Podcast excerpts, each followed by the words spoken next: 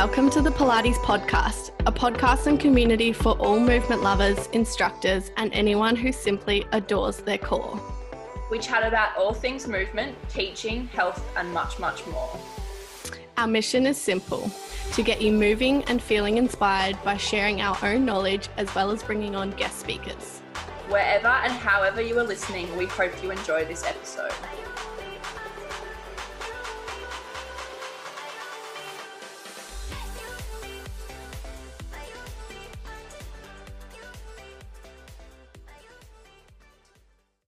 Welcome back to another episode, everybody. Thanks so much for all of the love from last week's episode. We had lots of fun talking to Charmin. This week we have the beautiful Jo from the Movement Hub on. We're very excited to get into a big conversation on pregnancy with her. Jo's also 24 weeks now, Jo? Yes, yep, yeah, 24 weeks pregnant. 24 yep. weeks, beautiful. All right, before we get into it, we will start with a quick little rapid fire round just to learn some very quick things about you. So, Luke, whenever you are ready, fire away. I'm ready to go. So, Jo, reformer or mat? Oh, tricky question. Um, I'm going to say mat, to be honest. Probably against what most people say, but I'm going to say mat. Perfect. Yeah. Studio or gym? Uh, gym. Even though. I do lots of Pilates, I'm still a, still a gym junkie. Inside or outside sessions? Outside, especially if you're in Queensland like myself and it's nice and sunny. Yeah. Yoga or Pilates? Pilates, obviously. Biased again. Favorite activewear brand? Oh, I'm going to have to say Lulu. Lululemon are ones, the Align leggings I have been loving during pregnancy because they just, the, the most comfortable, even more comfortable than pregnancy leggings that I found. Um, they just really stretch over your bump. Perfect. Coffee or tea? I would normally say coffee, but I've been off coffee. So at the moment, we'll just, I'm on the herbal teas at the moment. So tea is good now. Me too this morning, actually. um, would you prefer, what type of studio do you prefer to go to and what type of class style? What's your fave go to? Myself, I like going to reformer classes because I don't teach uh, as many reformer classes. I more do clinical style Pilates. So I do like going to reformer because I feel like a, it gives you more ideas as an instructor of different exercises when you get instructed by different people. And B, it's a bit more of a high intensity workout. And I find you get a lot more done then than what you'd actually do at home yourself. It's one of those things as an instructor, you're like, oh, yeah, I'll do some stuff on the reformer. And then 10 minutes in, you're sort of doing something else and you've given up and you're like, okay, I should probably just go to a class. and do you have a favorite studio that you like going to for those reformer classes? Well, I've just moved up to Queensland. Um, mm-hmm. So I'm still yet to, we were only here for a few months. I know there's an amazing one called Noosa Flow up in Noosa. Um, and there's another one called Bare Bones, which is just around the corner from me. But everything with COVID 19 and all the closing of all the studios, that happened pretty much when I was ready to get into classes. So that's one of my things now, things are opening up again soon, is to be able to get back into going to more classes myself. Awesome. We'll have to get back to that one once you're settled in. You'll have a yeah. fave studio to go to, I'm sure. Run or walk? Well, normally running, but mm. walking at the moment. I, I've got myself a little puppy, Bailey, who's an eight month old lab. And I didn't realize that having a dog is so good for your mind and your soul and gets you out the house every day and you know, I get my 10,000 steps in every day just by walking with her, which is good. Oh, awesome. Go you. I Don't do that. Your go to playlist vibe. Oh, I'm more of an acoustic. Um, I think on Spotify, it's like your coffee house sort of vibe, your acoustic tunes. Coffee and Johnson. chill. Yeah, coffee and chill. That's my go to. Sometimes I'll put on a bit more of an upbeat one for Pilates, but generally I find the coffee and chill playlist is my go to. Awesome. And what is your favorite prop that you couldn't live without? Ooh, favorite prop. I am a sucker and I do love the magic circle. I know a lot of mm. people hate them, but I think there's it's one of those pieces of equipment that can do exercises that other equipment can't do. So it's even though you can't do as many exercises with the magic circle, I think it's something that can cause a lot of brutality in the short space of time that you use it. Definitely for those inner thighs. Yeah. what did you have for breakfast this morning? even with eating for two? I had a smoothie. So I start my day most mornings with a smoothie, um, just a vegan protein powder, banana, peanut butter, anything else I can find in the fridge. Bit of granola on top, um, but that's generally how I start my morning, unless I feel like some peanut butter on toast, which sometimes happens. But most of the time, I'd say I start pretty healthy with my smoothies. Yum. Peanut butter makes everything taste great, doesn't it? It does, yeah. cool. Thank you. So good.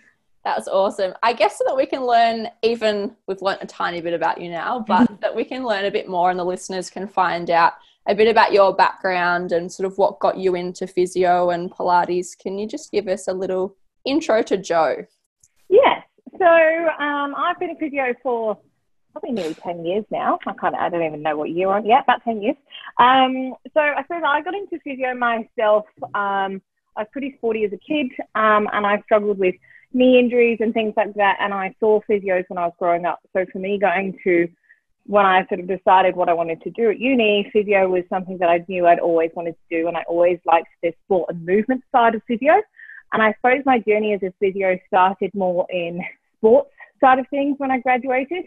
And then it's developed over the years more into your functional movement, your strength and conditioning, your Pilates, and now more so women's health. So I've kind of evolved through my physio journey to get to where I am today. I suppose I'm more of a pelvic floor physio now, so involved in women's health areas. Um, I've got training in pole Polestar Pilates and strength and conditioning as well. So I'm a big lover of, like I said, the functional side of physio. I suppose I'm more of a rehab physio. I like to look at people and address what they're what's going on with their body because I think if we don't look at what's happening with someone's body, we can give them a few exercises or we can send them home and do a bit of treatment, but that injury is always going to come back. So I find tying in the Pilates component as rehab, I suppose, I think all my clients that I see, I recommend Pilates because to me it's the answer to everyone's issues. I think if people know how to move their body correctly and know different components of their body and where to strengthen, then they're going to be able to move through life without having specific injuries. Or if they do get an injury, they know what caused it.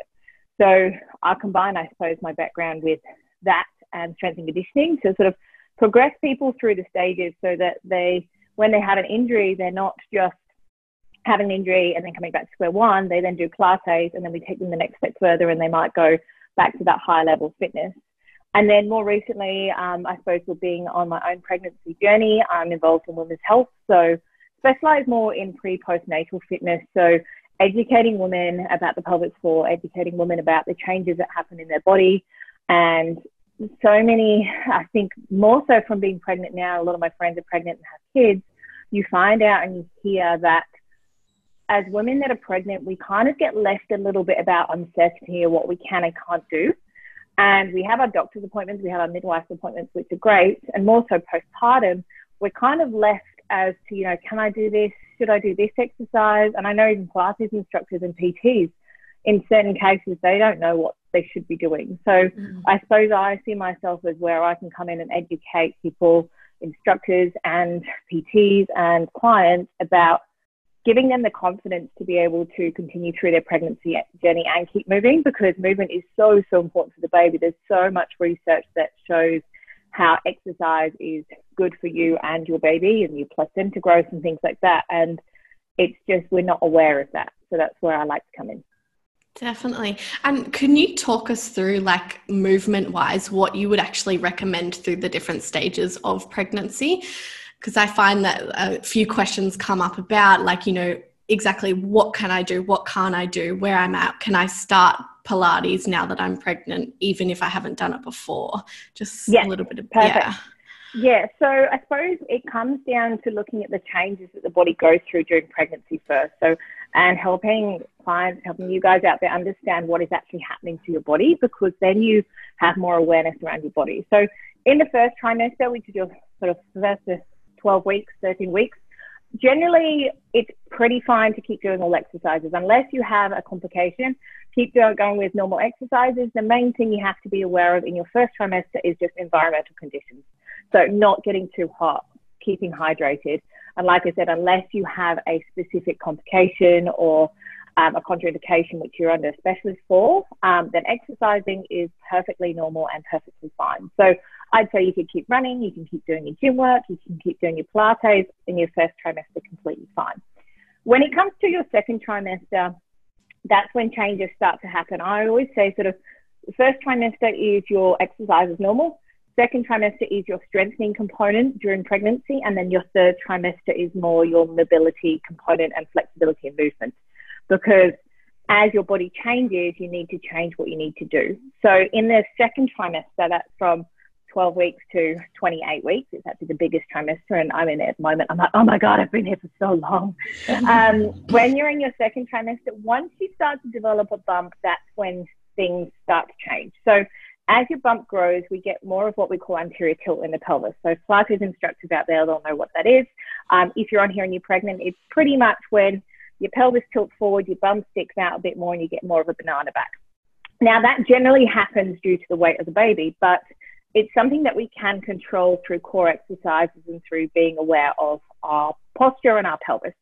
So that's the main thing that happens. Obviously, your baby is growing at a huge rate during your second trimester. So you're going to start to feel aches and pains maybe in your back, around your pelvis. So in this second trimester, it's where it's important to focus in on your glutes, you're strengthening that side of things in that second trimester.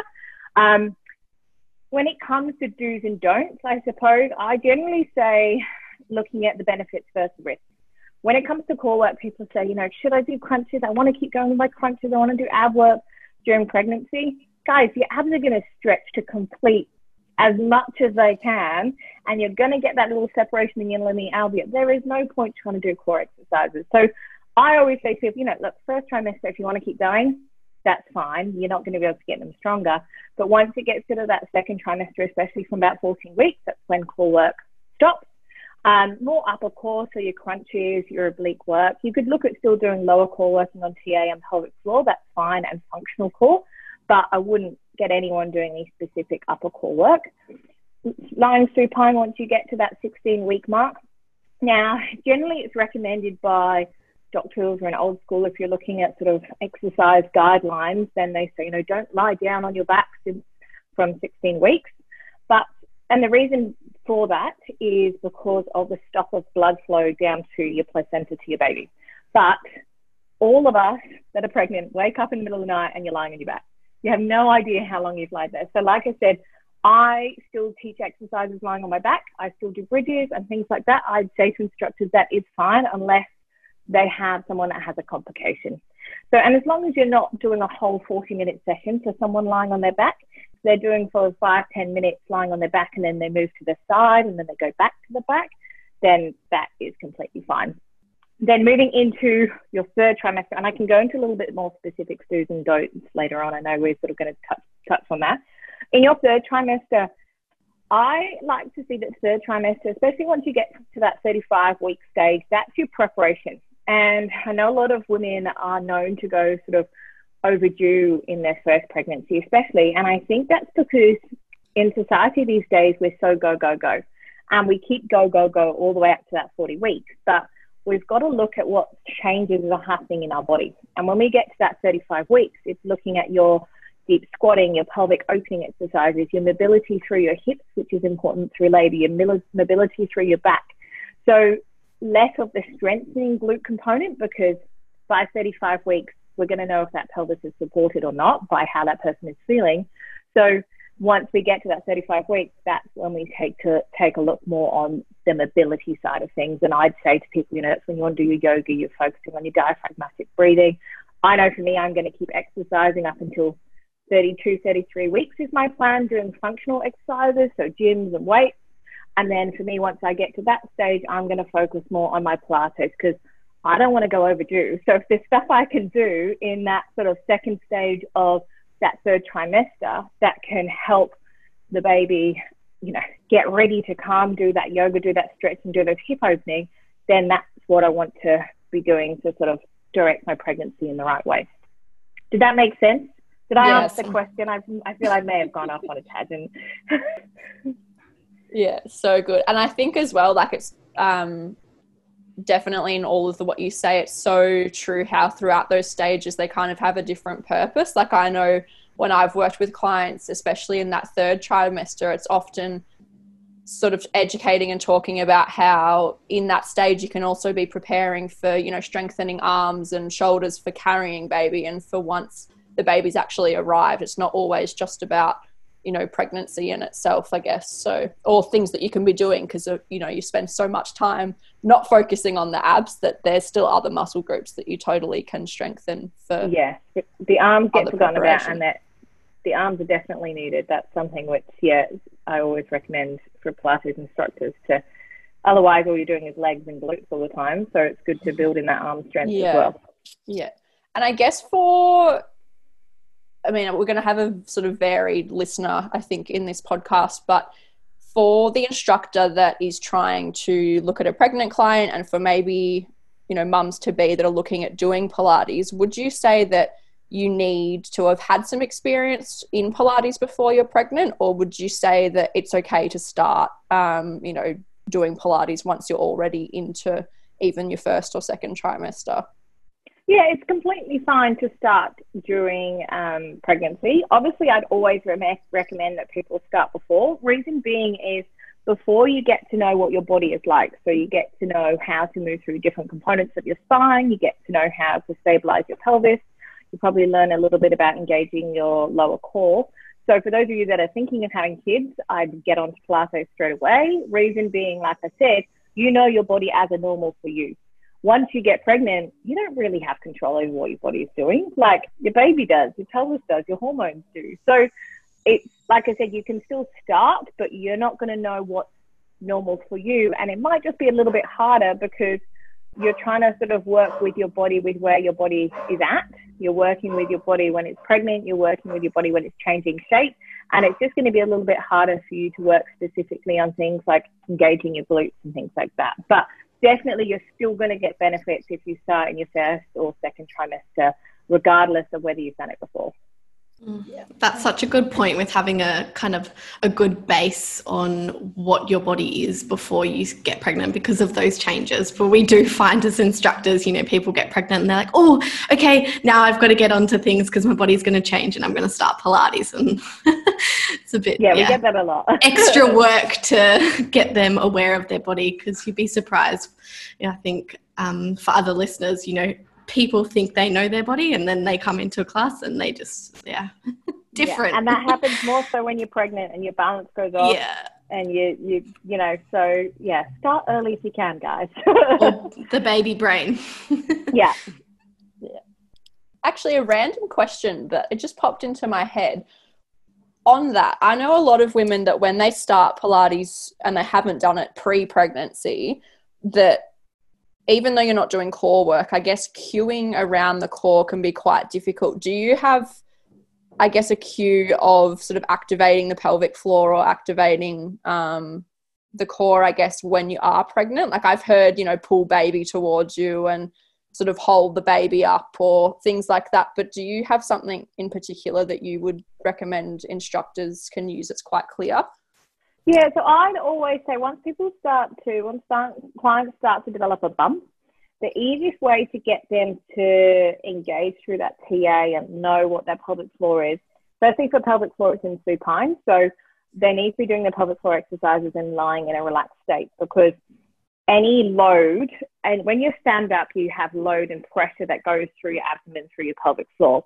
Now, when you're standing as a normal person, we have, I think it's about 24. We had the call, I had a, just some training on this, so it's really exciting stuff. Um, so when, when you're standing, you have a certain amount of pressure that already goes through your pelvic floor. When you're pregnant, obviously you have the baby that's then putting even more pressure through that pelvic floor. So as a, as a lady that's standing and then you start doing exercise, doing arm work, that's even more pressure on that pelvic floor. So telling someone to engage their pelvic floor when they're doing you know, say kneeling arms on the reformer, they've got so much more load on their pelvic floor and they're probably not going to even be able to feel or know what's going on. So get them at the start just lying down and really working on that engaging through the pelvic floor. I find the best cue that works um, when I'm doing pelvic floor assessments in women's health is you want to imagine that your pelvis, so from your pubic bone up to your basically your rib cage, basically, is like an elevator shaft and you have to close the doors of the lift which is just the start of your pelvic floor. And then you want to think about pulling that lift up to level one, level two, and level three. So you're imagining that sense of lifting and drawing up and in as you're pulling that pelvic floor up. And then what's very common in people is they're not very good at releasing. So making sure that then they release through that pelvic floor all the way back down. So that's probably the main one I'd say. Or another good one is um, for your pelvic floor is imagine there's a napkin um, or a serviette just on the table. You're grabbing the middle of that napkin and you're just lightly pulling it up. So that sensation of that light lift. So a lot of people tend to over engage the pelvic floor and it's not purely pelvic floor. So getting people to do about half the amount of effort than they think they should be doing. So that's what I'd say for the pelvic floor first. Get people in supine, then get them in sitting doing it, and then start to build it into the functional movements. When it comes to engaging through TA and lower abdominals, get people in four point kneeling because what you can do is you can really let that belly hang out and you can breathe out and really focus on the belly hanging out. Then, as you breathe in, you prepare, breathe out, and then you're thinking about engaging and drawing up through the abdomen. And if clients can do it where they can see in a mirror what is happening and you can see, it gives them that feedback that, oh, actually, that's how I'm holding my belly in. And then they'll be surprised when they relax, how much of a relax they get. So that four point kneeling is just a good way to get them to be aware of what it is and how they do that alongside their breathing, and then they can bring it into their functional exercise. So for instructors, I'd say if you're running classes, whether it's a reformer class or a mat class, I'd always say to people, if you can, and if you have the ability in your studio, try and do a half an hour assessment one on one with a pregnant lady first, where firstly you're assessing their posture, you're getting your background history on them, so finding out if there's any complications or, or any pre existing conditions. So, you know, are they tight in their left glute already, which means that could cause issues when they start to progress through their pregnancy and their pelvis. Um, and then from there, doing a basic assessment on their pelvic floor and lying and checking that they know how to engage it. And then same thing in four point kneeling, you know, do they have that ability to draw in through the lower abdominals? And that's when as an instructor, we can talk through our clients about do's and don'ts so that when you're running a class, say you're running a reformer class, you know that your client is aware of what they should and shouldn't do. So you've got confidence in them going, okay, like, and you both know you shouldn't be doing this exercise. When it comes to this, you do this one.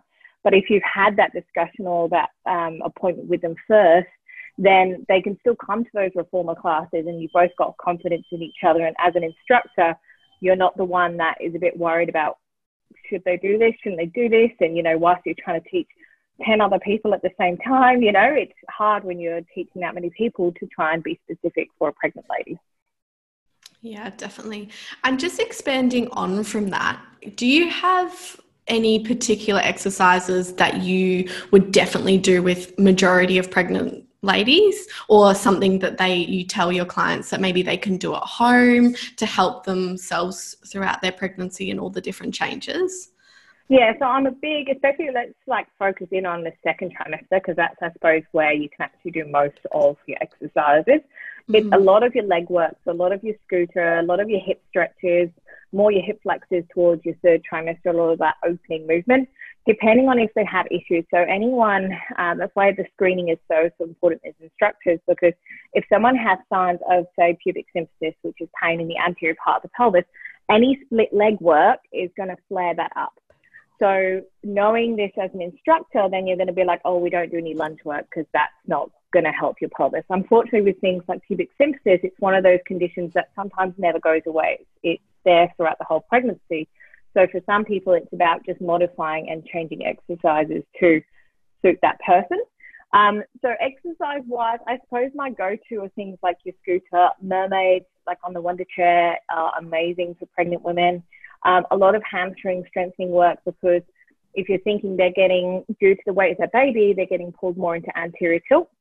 So the more we can sort of work through the hamstrings and the glutes to keep them stronger and sort of allow them to get that posterior tilt a little bit more or neutral spine. So it could be your lying down bridging work, um, like I said, your side lying clam work if we're talking about mats, um, or your side lying glute work. A lot of the work for pregnant ladies is glutes. It's hamstrings, it's pelvic stability. And like I said, you can take them through the stages of at home. They're doing stuff on the mat. Then they can start to do more sort of functional step up work. So you can sort of do a scooter type exercise, but standing at home, um, that sort of movement. So progressing them to scooter work at home. Um, and then things like your leg circles and keeping those legs moving are completely fine. It's just in a, I suppose, a bigger class, it's getting them to make sure they're not bracing through the abdominals. So they might just have to put the springs a little bit lighter for some exercises. And same with arm work if they're doing kneeling arm work and things like that, seated arm work. It's just making sure they're doing higher reps on lighter springs than really heavy because the tendency is with exercise is we like to work really hard. So we then brace our abdominals. As we get bigger, bracing through the abdominals is a big no-no because then that obviously increases your chance of diastasis. And that's the one thing I like to really, really try and avoid. Obviously, everyone does. Unfortunately, for some people, it just happens. It's to do with their body, their genetics, their abdominals, their size. But the more we can do to try and avoid that, the better. So that's where, as instructors, we just have to really make sure and check that they're not over bracing, they're not doming through those abs. Um, but yeah, I use, like I said, in terms of specific exercises, it all depends on what that client presents with. Mm. So that's where I suppose as instructors, if you're running small group classes, you need to know that do that assessment before, or if you're doing a reformer class, you know, can you do pregnancy specific ones and tailor it um, to people, or can you just, like I said, know which exercises are good for a pregnant lady and try and include those with modifications mm. in your class? Yeah, just highlighting like that posterior chain in that pregnancy is so important, yeah. as it is for all of us in general life, especially with how much our heads are going forward at the moment, but definitely in having that extra weight in front, helping things out. Mm, interesting. Sure. And I think that you would probably then say similar, I guess, Jo, in things to avoid in class for instructors? Like, would you sort of say it's similar in that? Well, I guess it's always case to case, but um... yeah. So when it comes to avoiding, um, no jumping, no plyometrics, um, especially from that sort of 14, 16 week stage. Reason being is the amount of pressure that goes through the pelvic floor, and it's just not worth it because your pelvic floor, your core, they generally work to say you're trying to do jump board on the reformer fun, like I said, in that first trimester, but the more you add that load when you have the baby and you have your pelvic floor, you're going to work your core. You're going to have a lot of pressure pushing down on that pelvic floor, and it's just not worth it. So, generally, jumping and plyometrics, those sort of things, I would say are, are a big no. And then, obviously, your core work um, are a no. But generally, like, I think we get this perception that pregnancy is dangerous. Like mm. as instructors and personal like trainers, I think sometimes you're like, because we don't know or we're not sure, or for the client, they're growing a human, which is a pretty amazing thing that our bodies can grow a human. But women have done this for years, and you know they used to work on farms and keep doing everything, and now there's I suppose society's gone and we look at the guidelines for exercise and it's gone through it used to be so strict, you know, you can't get your heart rate up, you can only do this. And now, if you actually look at the sort of most recent guidelines, you know, exercising is great for your body. Like, as long as you're aware of the do's and don'ts, and as long as you know your body, or as an instructor, you know about your clients and what's going on, and if they've got no complications, then keep going. Like, challenge mm. them, make them do arm work. Like I said, as long as you're looking at clients and clients themselves, for those of you that, you that are listening, you know your body's limits. Everyone knows their own body more than anyone, and especially more during pregnancy. You know when your body's changing. Just this morning at F45, I was doing some squats, and I can't do any jumping now, so I'm sort of very limited to what I can start to do. But I just, I don't know what this little boy was doing, but he was elbowing me in the abs, and I was like, oh Jesus. So I just lay down on the floor for, I think, about two minutes, and they came across and they're like, you're right. I was like, oh yeah, just taking some time out because he's obviously telling me he's not happy with the exercise that I'm doing. So as ladies, all it is is knowing our bodies and listening to our bodies and doing exercise with able right up into that 35 weeks, 36 weeks until you need to then start that prep for labour stage. Mm. I had that similar conversation with my cousin who's a doctor. You know, or there's so much fear around that pregnancy and not doing certain movements, but there is so much you can do, and there's so much benefit in it as well, as long as you educate yourself. And I think yep. that's part of the reason why we were so excited to have you on here is to get that education out to mamas and mamas to be. Yeah, yeah. I think in terms of the benefits, like the You get like increased placenta growth, which is better blood flow to the baby. I think some of the research has shown that you have like leaner babies, um, and even developmental wise, if you exercise throughout your whole pregnancy, then babies are shown to have better like developmental levels as they grow up, and that's crazy because mm. that's like, oh, that's whilst I'm pregnant. You know how how can me doing exercise affect the baby this much? But even things like cardiovascularly, the babies are more um, prepared to deal with stress. So because you're doing exercise, you're putting under your, your body under a certain amount of stress. Um, and if you exercise and get your heart rate up in your first trimester, basically the baby is then prepared for um, high levels of cortisol. So when you're going through labour, that baby is exposed to stress. A lot of the time, um, like emergency C sections have to happen because of the baby's stress levels, the baby's heart rate. So if you've exercised and your baby is exposed to your heart rate going up and is exposed to you being in certain conditions, then that body, the baby knows how to cope with it. And I mm-hmm. think it's just amazing that we have the ability as women who are growing a baby to determine how some components of how our baby is in our placenta and things like that. Mm. And the mental health for the mama as well, just to be able so to important. feel good about themselves and get those endorphins and that dopamine hit as well. It's awesome. Yeah. Yeah. Well recommended. How far into pregnancy can you be doing Pilates up to? Like, when do they say that there needs to be no more movement, or is that fully no, just taken out these the days? all the way. Oh, all the way yeah, I had a client and she was 41 weeks and she was overdue and she was sat in my class and she was like, right, what exercises can you do to get this baby out?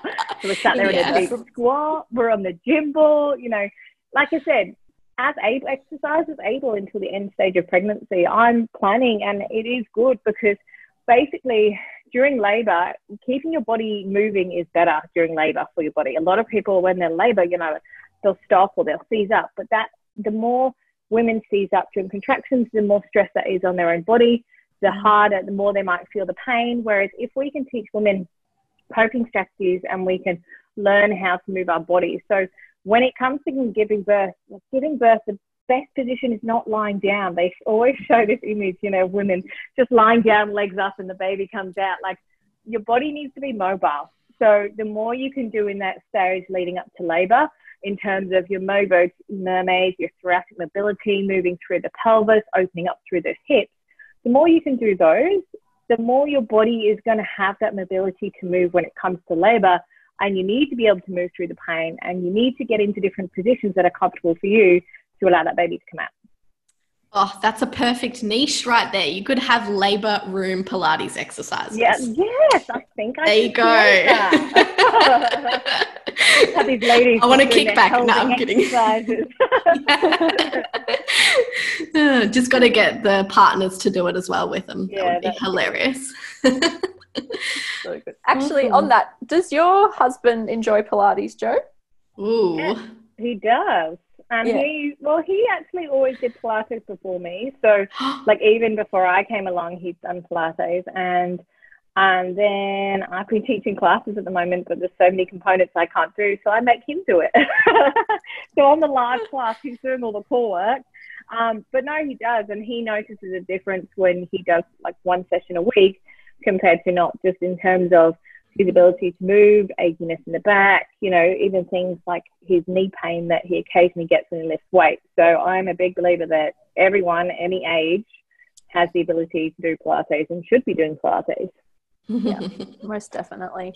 I guess if you were in a um, if you were in a class, and I know we were talking about this um, off this call the other day, that you would be looking out for significant things in your own body and maybe that other mums to be can keep an eye out for those same things or even as an instructors to know when to maybe notice those things or if they were to be brought up by um, the client of when to refer onto a yeah. physio or onto an osteo or whatever it is that they're going through like what what would those signs be for you even in your pregnancy so I suppose in my pregnancy, if I look at myself first, and as a client going to classes, I mean the main things you need to be aware of are what is my pelvis doing? So any exercise that you're doing, have I got too much anterior tilt on here, going on here? Is my pelvis, is my core engaged? And I see it all the time with women in the gym and doing exercises and they're pregnant and they're exercising, which is fabulous.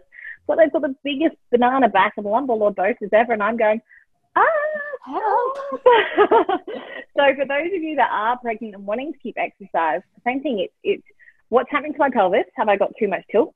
if you're doing standing exercises, can you maintain that pelvic stability? So use your hands on your hips a lot more. You've got to get a li- little bit more sort of feedback from yourself because it's probably a little bit harder to know what's going on when you're developing the baby.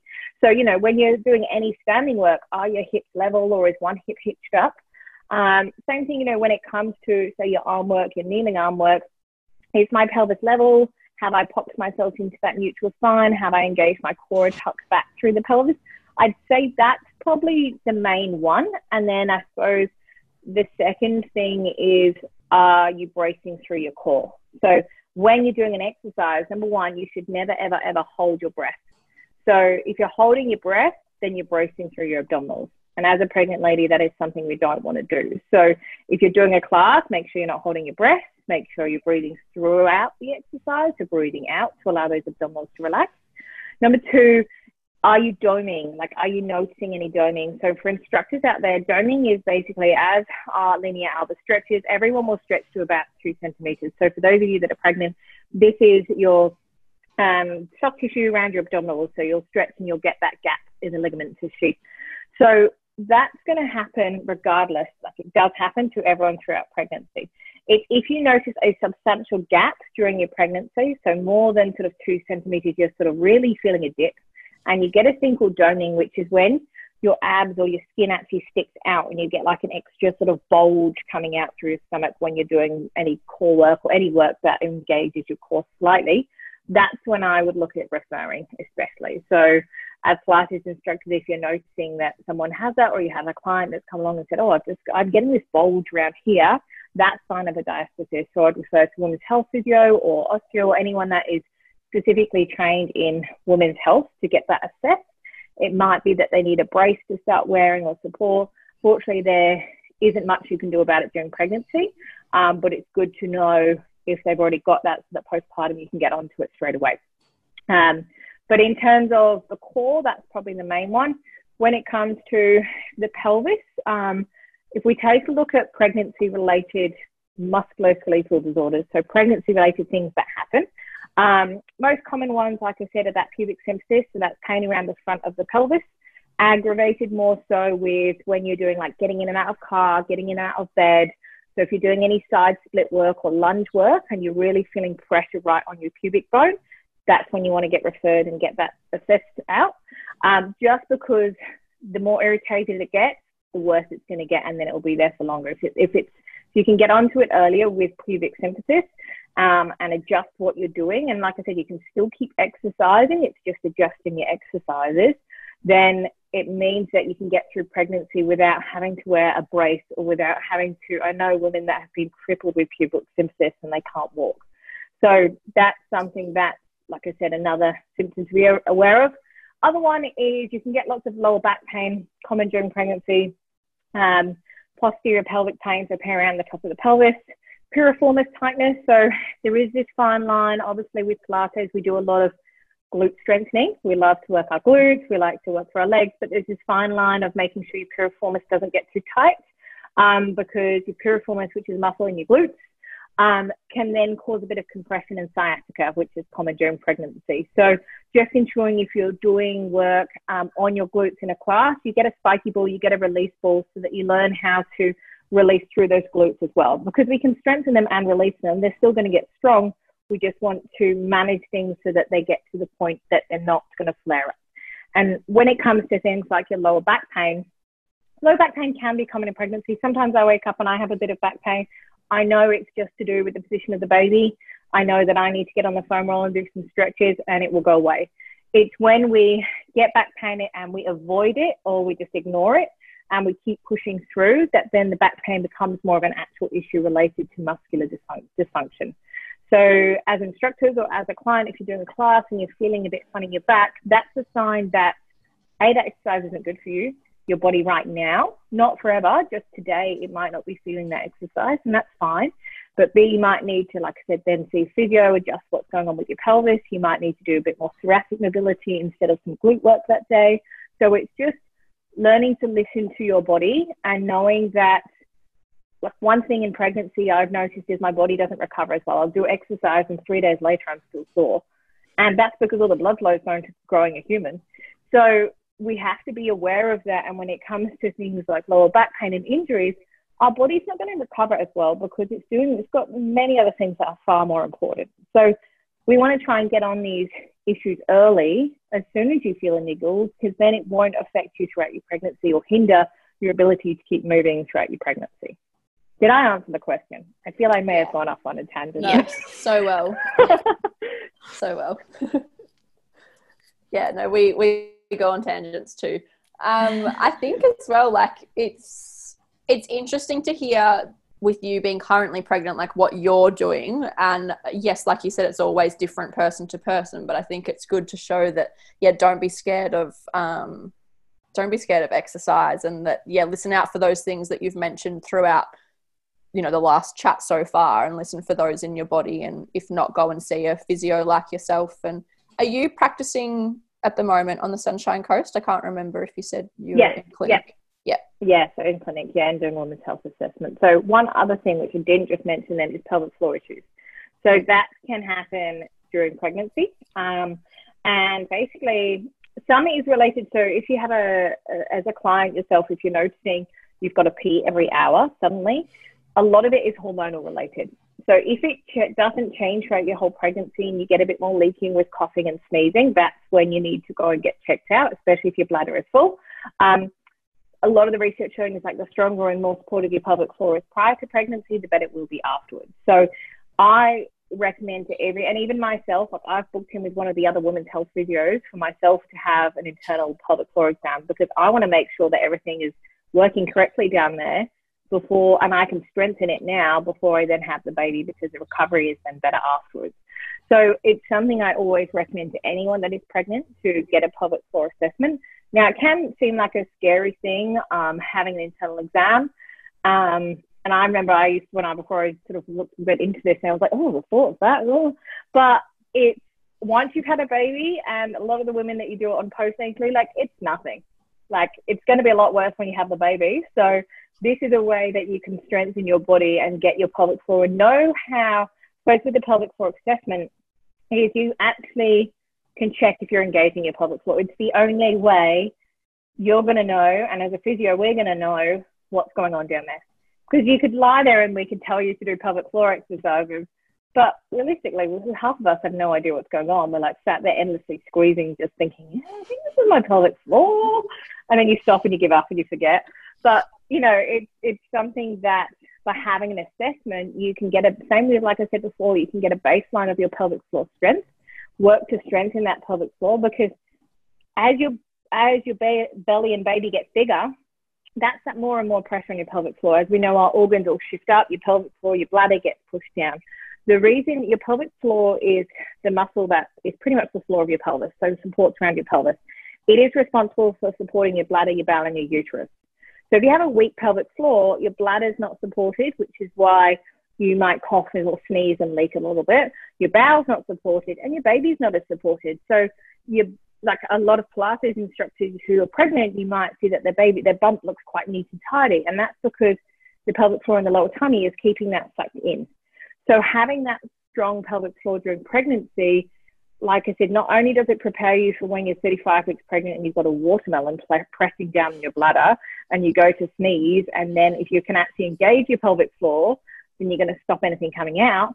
But it, it sort of, like I said, it's been shown to prove that if you do exercises during, then postpartum recovery is better.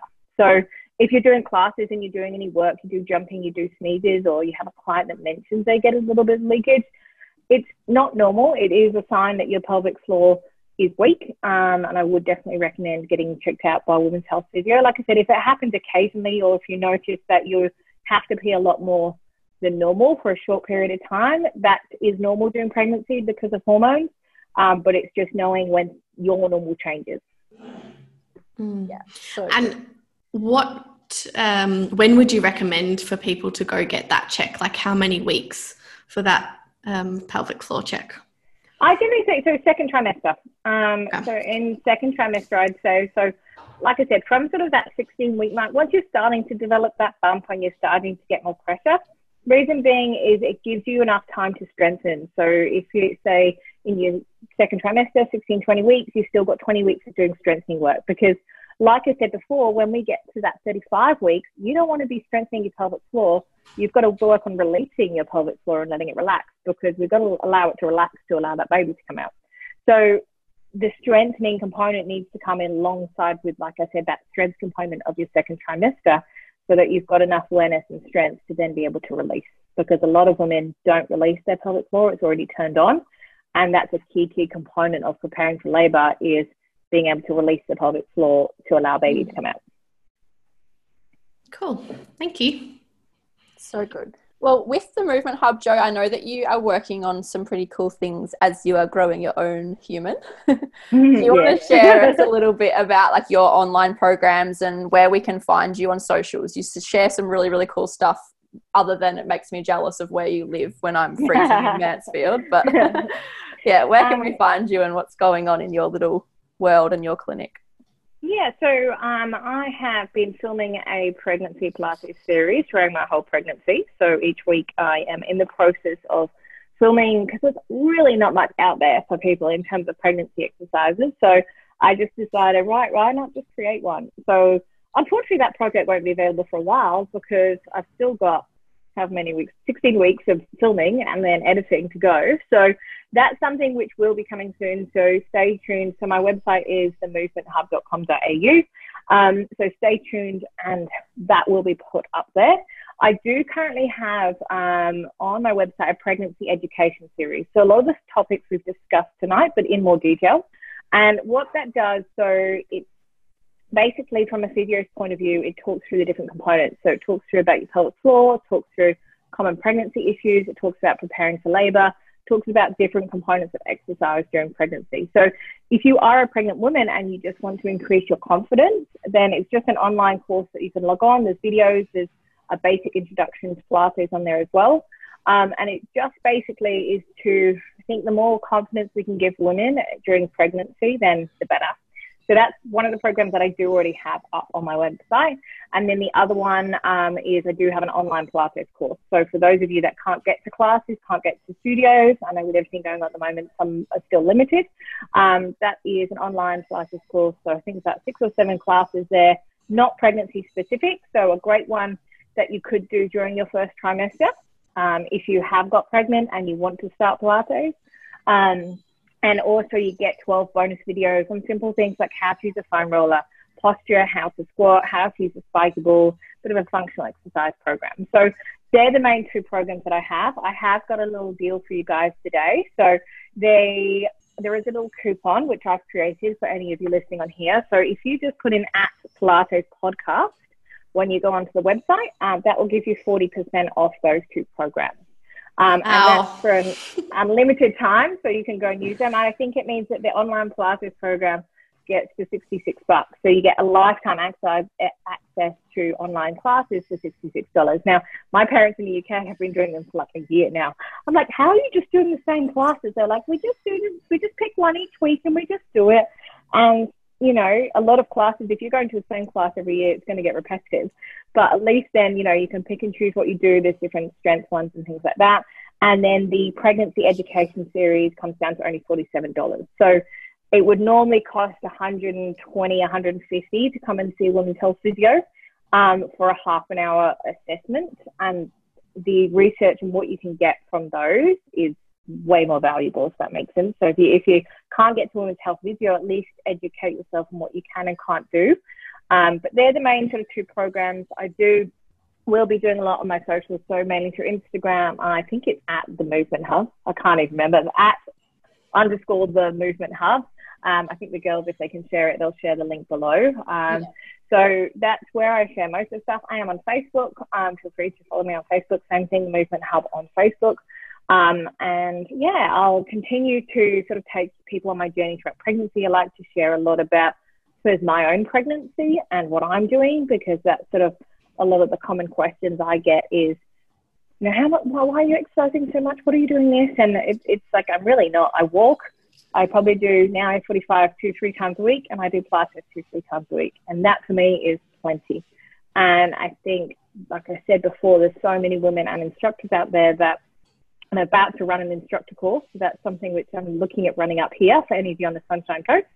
Um, an instructor course around pregnancy and postnatal as well, because that's a whole other topic, which I think we'll get to at another stage. Um, but that's an area that and like want to educate instructors more on pre postnatal and having the confidence as an instructor to be able to teach pregnant ladies because it's like I said, it's not dangerous, it's not a scary thing. It's just knowing rights and wrongs and like I said, having that assessment and protocol that you have in your studio and your clinic so that you know like that you're covered, that you're checking on your client, but you can run a class and you're both confident about what they're doing. Yeah, amazing. Amazing. Thank you so much for that, Jo That's so generous of you. I think we'll both have to jump on it as well. And yeah. more learning for ourselves and yeah, Learn share it with everyone. More. Yeah. yeah.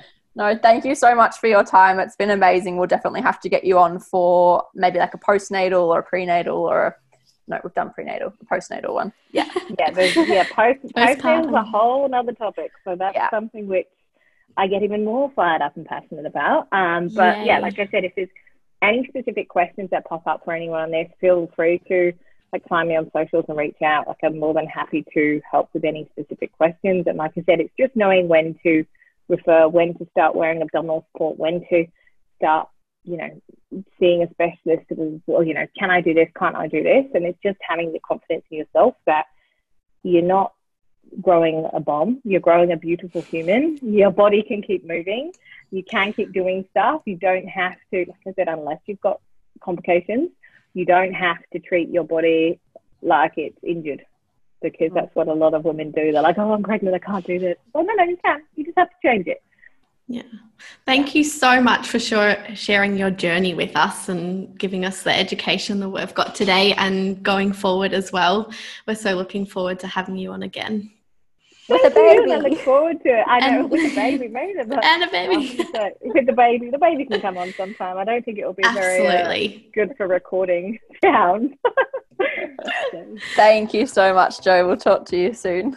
Amazing. Thank Thanks you. for having me. Thank you so much for such a wonderful episode, Jo. We hope that you all got something from it. We both certainly did. If you think that a mama to be or instructor that you know might also benefit from this episode, go ahead and share it with them. If you could also leave us a review on whatever platform you are listening on, we would really, really appreciate it. Or go ahead and subscribe so that you are the first to know about our weekly episodes. We have so much more planned, so many amazing guests ready to be interviewed, so stay tuned. If you want to connect with us between episodes, we are on Instagram at the Pilates Podcast. You can check out all of the show notes, www.thepilatespodcast.net, or go ahead and send us an email with any requests for guests or maybe ideas that you have for podcast episodes. Our email is thepilatespodcast at gmail.com. Thanks so much, guys. We'll see you all next week.